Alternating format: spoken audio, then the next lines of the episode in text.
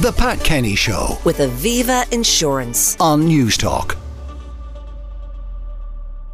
Ciarán Mullooly, former RTE correspondent and community development worker. Ciarán, good morning. Good morning, Pat. Now, first of all, you're out of there now, so you can cast a dispassionate eye while also having an insider's view and insider's recall. What do you make of this plan? I suppose two reactions, Pat, listening to Kevin Bakhurst this morning on News Talk Radio. Firstly and foremostly, this had to happen. This announcement had to be made in terms of a change at RTE. But your first instinct has to be concerned about the loss of jobs. 400, we were told initially. It looks now there'll be 150 retirements. So 250 people offered the opportunity for a voluntary redundancy package. And you'd have to be concerned about the quality of the service that may or may not be left behind. You just can't let 250 people go in an organisation, 400 people go in an organisation like RTE without expecting to see an effect on the service they're there. And that's very much the concern I would have. So that's the first issue there. But listen, what happened yesterday is very straightforward. The licence fee is going down all the time. RTE have a significant black hole in their finances. And Kevin Bakhurst had to come forward and start the process of rebuilding trust. Remember, Pat, none of those 400 people had anything to do with the catastrophe of last summer and the fact that it was revealed that RTE had not told the truth to the public about how much they had paid Ryan Tubridy. That issue is the single issue which is causing difficulty for the licence paying structure at the moment. And Kevin Bakhurst had to start that process yesterday. I think he made a good start. I think he actually made a clever start, because not only has he said that we are going to make these changes, but he's making it very clear that it is very much a stopgap measure. This is a plan for the next 2 to 3 years, but he expects to see the government bring forward the future media funding at that point, which is a far different issue, as you well know, and which will depend on political cooperation as well. Now, he made sure that all the headlines focused on one particular area rather than maybe the granular detail of the plan, and that was the salaries of presenters. That's always the stuff that grabs the headlines. I mean, if you look to the BBC, there are presenters there who earn far more than the Director General does. So it was a fairly, arbitrary figure that he picked. And of course, the executives in RTE are paid pensions, and they are also in receipt of car allowances and so on and so forth. So it's not quite as simple and straightforward as he might have suggested, that $250,000 is, that's it. Yeah, you make a fair point in terms of the language he was using yesterday. But as a former member of RTE staff, you'll also know what I will say about this, that the BBC are providing a service to a population of over 60 million people. Where's the equation with regard to paying that level of salary to Irish broadcasting people when the audience is less than 5 million people? The salaries at all stages, as far as many of the staff in RTE were concerned, were excessive. They were paid at times during the Celtic Tiger period when the advertising income was certainly strong, but they lost a sense of reality as far as most people in Donnybrook were concerned. Remember, a lot of people out there are paid a lot less than €50,000. Researchers are paid a lot less than that. And they find what's happened this summer to be very sickening. They'll also find it sickening this morning that they're being asked now to consider a voluntary redundancy. So I would fear that we're going to lose some of the brightest and the best young people from RTE in this situation. No. And that would not be a good situation for broadcasting in Ireland. Yeah. Now, one of the things that the independent sector acknowledged was that RTE was the holy grail. It's where people went, whether they were, front of house, in front of the microphone or in front of the camera, or whether they were behind the scenes in production and research and so on. The holy grail was RTE. There will be an impact if everything in RTE gets compressed downwards.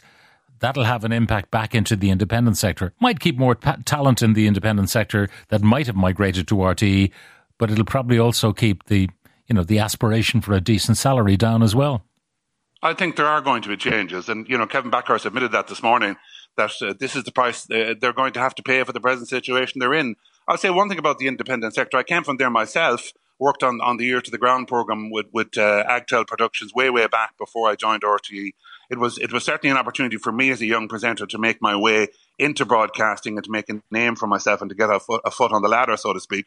But I'll never forget, Pat, what happened at the end of the first 14 weeks of the series when I was told, "Cheerio, you're out on your ear for the moment here. You've got to wait to see if it's going to be restored. You've got to wait to see if we're going to get another 14 series run after Christmas. No pay, no salary." No paternity or maternity leave, certainly. And those are the problems that go with the independent sector. Not all the time. I know things have changed in many respects, But that will be a concern for many people this morning as they consider whether or not their future is within the independent sector or within the RTE structure.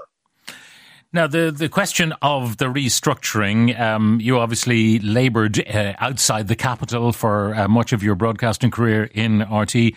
They're going to boost Cork, they're going to downsize Dublin, and then they're going to ensure that there's output from places like Athlone and Galway and so on and so forth. What do you make of that? Because there's no doubt that concentration of resources can give you efficiencies.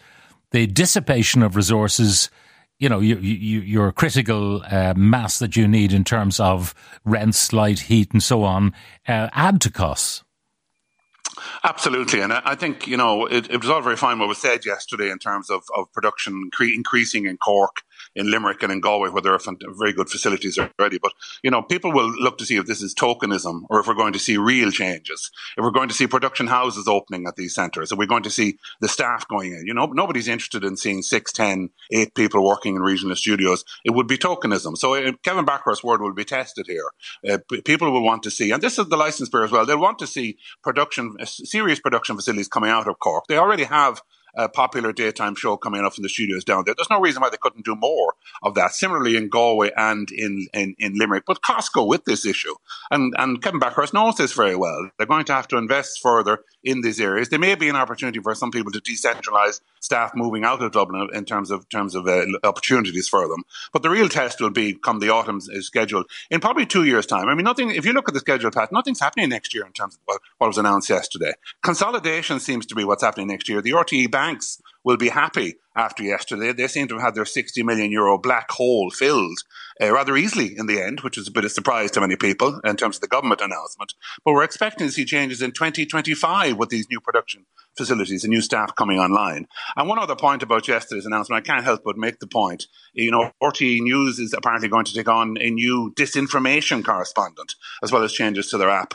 Well, I'm afraid a lot of us were saying it's a pity that the disinformation correspondent wasn't appointed 2 years ago, and perhaps that individual might have highlighted the problems in ters of Ryan Tubridy's salary, what was being paid, and we might have avoided this entire mess. Yeah. You keep on harping on about the Ryan Tubridy salary, and it, you know, when you look at the detail of that, and now the confidential note that has finally been handed over to the PAC, unredacted, it would appear. We made the point in this programme that if every party to a meeting agrees to waive legal privilege can be waived. And that then, after we said that, within a day, that's what they decided to do. But it may appear that everything that Tubridy and Noel Kelly did, they did in good faith, and that RTE were well aware of what was going on. The question should be, perhaps, why was it handled so badly by the board? You may well be right on both fronts, Pat, but the problem is, from RTE's perspective, is the damage is done. The licence fee is in freefall. The public have lost confidence in the situation. But there was a great line in yesterday's strategy saying we will be a better custodian of public funding with a new corporate governance framework to get hold of the highest standards of transparency and accountability. Now, I'm afraid what we heard during the summer in terms of personal agreements with the Director General and staff and agents does not come across to me as transparency. And I think the licence payer has decided it's not. Yeah, but the point I was making earlier about it's true or not, it's not true. You know, everybody, including yourself, jumping on the Ryan Tubridy thing, when there were other things going on which were much more, I suppose, worthy of dissection. For example, the number of people who were effectively pushed into the gig economy while ostensibly working full-time for RTE. And that's a matter with the revenue at the moment. And secondly, the departing packages that people more or less sorted for themselves. Yeah, I think you're quite right. I mean, we heard during the Oireachtas inquiry allegations with regard to payments of up to €400,000 to people who were more or less sorting them for themselves. That's yet to be determined, I suppose. But the difficulty for RTE, Kevin Bakhurst goes in with a fresh, clean slate on this. The difficulty for him is that he's facing into the black hole. The licence payer is the key issue. This is the key issue here, Pat. RTE's funding problems going forward will never be solved unless confidence can be rebuilt. And unfortunately, whether you like it or not, the Tubridy affair was the one which caught the public attention last summer. That was the one. Because why not? Because Ryan is a household feature, a broadcaster, fantastic broadcaster, into the home every Friday night. Everybody knew him. Everybody knew his value and his worth, including myself, his worth in the organisation.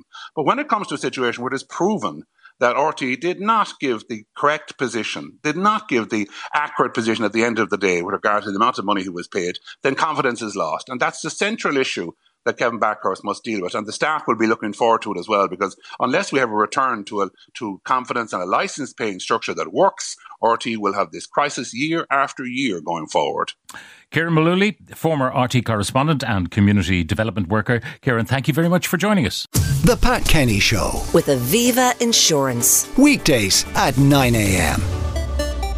on News Talk.